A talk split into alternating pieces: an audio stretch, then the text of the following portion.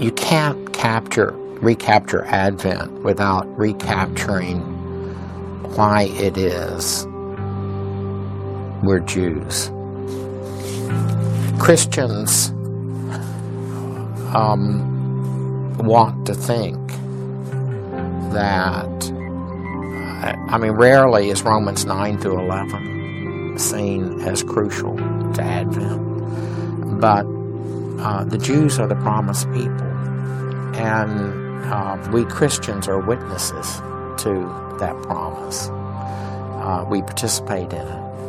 And uh, what the Jews uh, have to, um, uh, what the Jews have had to do is to learn through Christian persecution um, how to live and survive without an army, without a land, um, um, using becoming a people who have had to learn to survive through prayer. I understand the state of Israel is a contradiction to a lot of this, but it's a debate within Judaism itself. In other words, the Jews had to learn to live for two thousand years of Christianity the way Jesus wanted us to live. So, by to recapture Advent is to recapture a sense of what it means to live as a people in a world which has taken the time of God's patience not to live the way Jesus made it possible for us to live. So, um, Advent is the recovery of how to live in a world of impatience as a patient people. I think, and one, my, one of my ways of putting it is that um, since I, I'm a pacifist, so uh, I say um, um, that Christians are called to nonviolence, not because we believe nonviolence is a strategy to rid the world of war, but in a world of war, as faithful followers of Christ, we cannot imagine being anything other than nonviolent. And that will make the world possibly more violent, because the world does not want the order it calls peace exposed as the violence it so oftentimes is. Now, learning how to wait as a people of nonviolence in a world of war, you'll know what Advent is. Advent is patience. It's how God has made us a people of promise in a world of impatience. And um, and, and Christ has made that possible for us to live patiently in a world of impatience.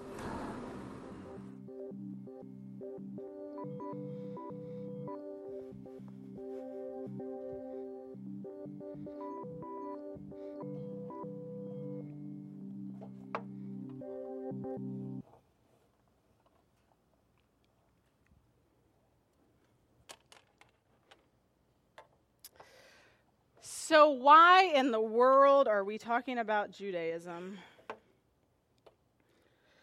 Because, you know, we are beginning, we're at the beginning of the Christian year, and inherently, Jews and Christians are two different groups of people. We do different things.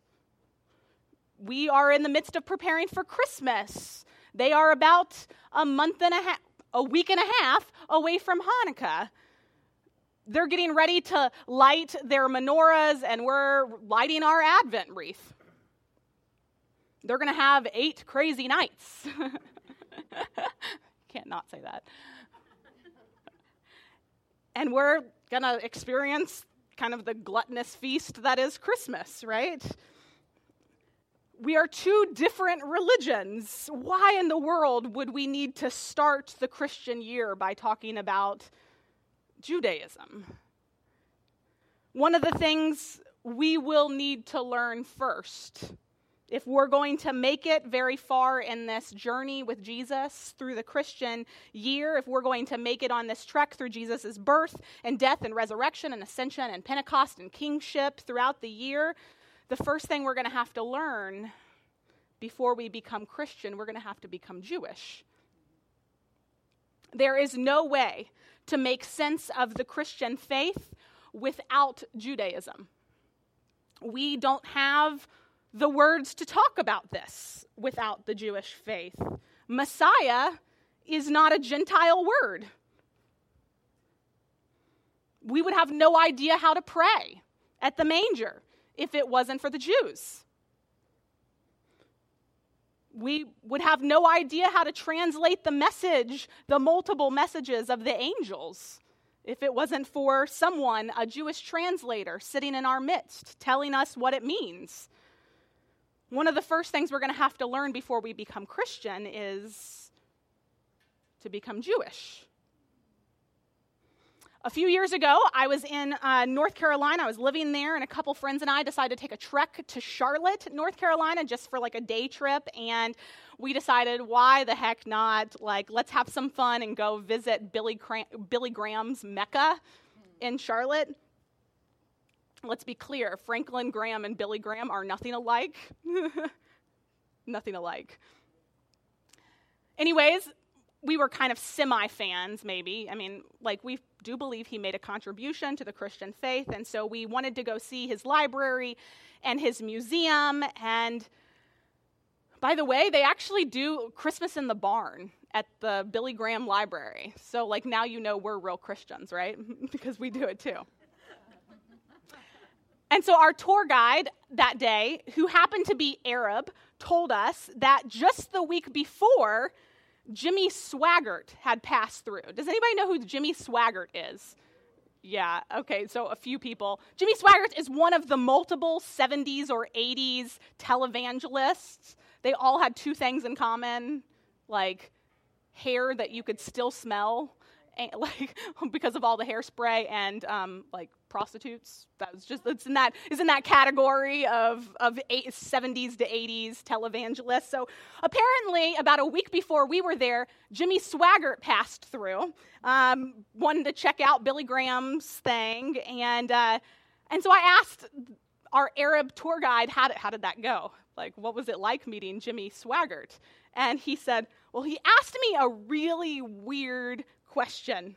He said, you're Arab, right? And uh, yeah. A- and you're a Christian at Billy Graham's library? Yeah, I'm a Christian. And apparently Jimmy, kind of like hanging over the glass encasement of Billy Graham's Bible, looked completely baffled and said, who in the world told you about Jesus? And our tour guide, um, quick on his feet, turned to Jimmy and said, well, where are you from? From Louisiana. And the tour guide said, well, I'm just an Arab, but, but I'm pretty sure if you open the book of Acts on the day of Pentecost, it says that Arabs and Cretes and residents of Mesopotamia were all there and converted, and so quite frankly, I need to ask you, who told you about Jesus? And so I was later relaying this story to my Jewish cousin, who also happens to live in Charlotte, and he was asking me the differences between the various Christian denominations. And for some reason, I wonder why, I thought of this story when I was talking about the Baptists. And my, my Jewish cousin said, the real question is, what in the world are a bunch of Gentiles doing salivating over a book that's about the coming of our Messiah? That's our story. Why, why would y'all care about the lineage of King David? That's our faith. Who, who told you about Jesus? Who told you about our promise? And the answer is, I guess, Jesus. I mean, Jesus is the one who let us outsiders into this story. Jesus opens up to us the promise of Israel that God is among us, seeking to bless us until we are whole. As, as the Jewish people say, chesed, whole, blessed, healed. Jesus lets us into this story until all the world becomes chesed, whole, healed. You've, you've got to learn how to begin naming the world as a Jew first before you're a Christian. You've got to learn how to pray like a Jew. You've got to wait like a Jew. You've got to learn how to practice faith like a Jew, especially when you read a text like Sherry read this morning. The Son of Man is coming with great power and glory, and the sky will darken, and the withered fig tree will bloom, and the cock will crow, and no one will be able to predict it or understand it. And if you want to know Mark's point, it's that you got to pay attention, stay alert, because the God who meets us in Jesus, we might miss, because it's the same God who met us in Abraham on the mountain. And it's the same God in Jesus who met us in Moses and Isaac and David. Jesus, the Son of Man, is first the King of the Jews. That's Mark's gospel. And the good news for us is that Jesus allows us to become Jewish too, entering into that promise that God will be our God and we will be his people, hold, whole, healed, hesed, until the sky darkens and the stars fall and all heaven breaks out. If you want to be a Christian, you've got to be Jewish first, and it all begins with today's text, which happens to be a particularly Jewish one. It's apocalyptic in nature. You know that word, apocalyptic? Not not the Hollywood definition of apocalyptic, because that's not what we're talking about at all. Apocalypse within the Jewish faith means revelation, or it means revealing. It means that God has something yet that is unseen to be seen. Apocalyptic living, waiting for that revelation, is Judaism one oh one. Waiting with expectation that God will show up and reveal something that is not so obvious and not fully seen. Over the vast majority of history, to be Jewish has meant to be powerless in the midst of chaos. Forget the nineteen forty-two pact and forget what's happening in Israel now. That's not the real Judaism. For the vast majority of Israel's history, to be Jewish means to be powerless in the midst of chaos, especially while Mark was writing his gospel. To be Jewish means to be in the Roman Empire, under the shadow of Caesar, to have your identity wrapped up only in what Caesar says you can do, to be in bondage and oppression, to engage in economic practices of Rome because you have no power to say no, no power given to you by the state. You're a Jew. All you're doing is waiting for God to come save you. And that's why Rome mocks the Jews. You want something done? You want to pick yourself up by your bootstraps? You you go to Caesar. Caesar, of course, knows how to build roads and walls and take over the world and build empires that are bigger than any other empires before and industries that are huge. That's how you get the world changed. Big business and tax breaks for the rich. And these Jews are just sitting around praying, waiting for God to save them, waiting for God to prove who God claims to be. Welcome to your Jewish faith.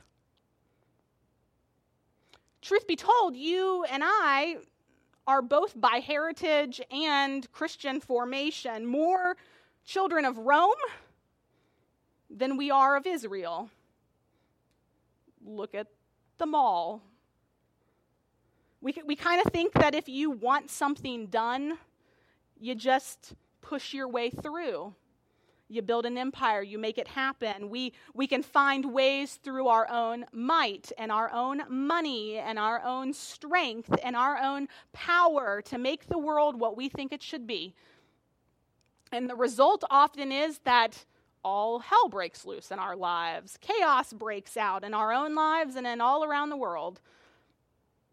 Aristotle and Plato and the philosophers of Rome, you know, they basically told us that if you just work hard enough and if you dive deep enough into yourself, you'll find the right answers and you can become something great.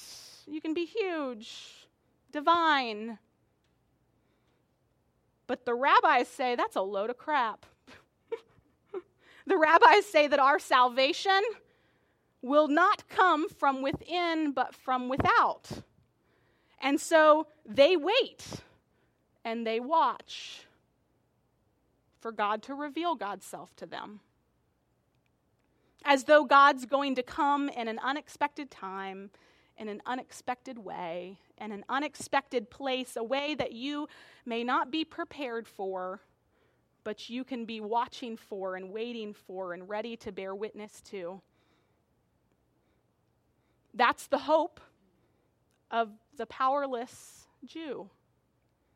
And it becomes the power that sustains their faith and it sustains our faith. This Advent, before you become thoroughly Christian, you have to become Jewish. Waiting. Waiting in expectation for God to show up and fulfill the promise as only God can. Waiting like the Jews. Because in that most powerless place is where the manger is. That place of complete, emptied power in your life is where God will break in and be born. That addiction you continue to wrestle with, even though every night you promise you're going to give it up the next day, and every morning you regret having taken it up again. And you've tried everything, and you're completely power- powerless to help it. Your self-control is in shambles. Stay alert. Watch. Watch in that place, because that might be your manger. Wait for God to break in there. You're in a relationship that is already as good as dead. Before you even begin a conversation, you're already postured in resentment and defense, and you can't do anything to change it. And your relationship is just mess, masked in borrowed time. Perhaps that's where you watch and you wait, because that might be your manger. Wait there for God to show up, for God to break into that. Your, that same temper that you have that's flared throughout all your life over and over and over again because people keep pushing your buttons, because people don't really know how hard you work or how depressed you really are, and they keep pushing and pushing until you snap and you hurt someone again, and your emotions are just complete chaos. Perhaps there, that's where you need to wait and pray in that place like the Jews praying at the Wailing Wall for God to show up and break in.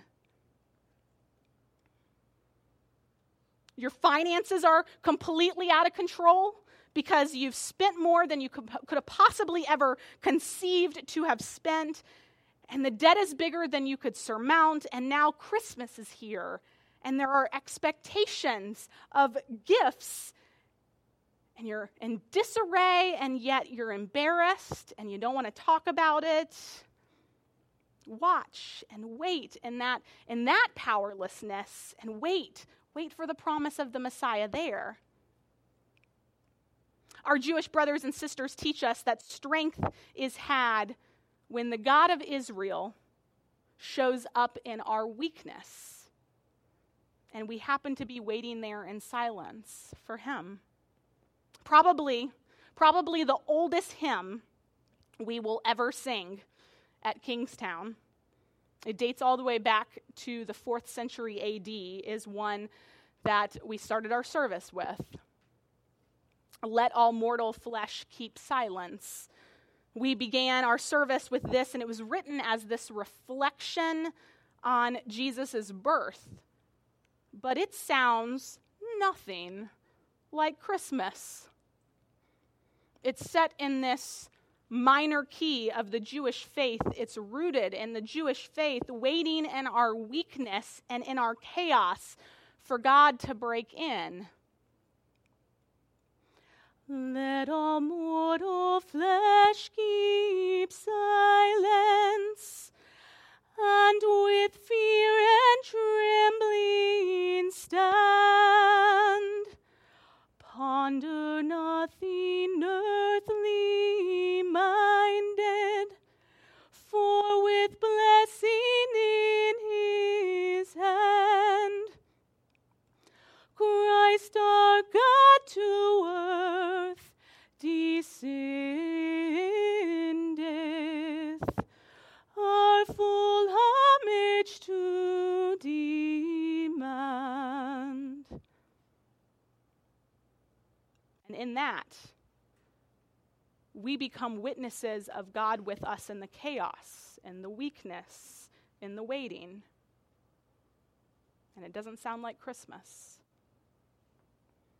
It happens in Mark thirteen, but if you flip a few chapters further into the Gospel of Mark, you end up at Jesus' crucifixion. Jesus is being lifted up on the cross, pierced hands and feet, and there's this guy at the base of the cross. Have you ever noticed this guy? This guy just standing there. In Mark's gospel, there's this guy, and he's a Roman centurion. He's standing, this symbol of power and might. He represents the empire. He's Caesar's right-hand man in collusion, and he's got this Jew on the cross, powerless. Jesus waiting for the heavens to open up so he can breathe his last breath. And in that moment, our centurion friend has his apocalypse, his revelation. Oh, this, this is the Son of God. This, this here is the King of, of the Jews. And in this place of utter powerlessness where he realizes how complicit he really is, this is where God shows up.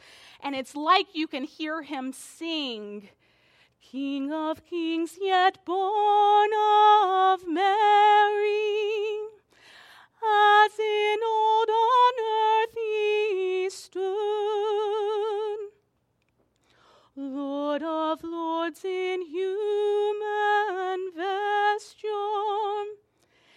in the body and the blood, he will give to all the faithful his own self for heavenly food. Now, church legend tells us that that centurion was later baptized by the church, and he became one of the first pastors in this area of Jerusalem, and he started pastoring this church, this little new church, a church that continued to point to that weak inbra- inbreaking into God's world. A church that felt daily like it may not all come together. It happened to him. This Advent came when he was hanging out at the foot of the cross with a bunch of Jews. God showed up and taught him how to find God in his own life, and Advent for him, as he moved into the Jewish faith, just kind of broke out. This Advent, I invite you to dwell in the waiting and in the weakness and in how you might be complicit too. And may the same be true of you. May you find God there.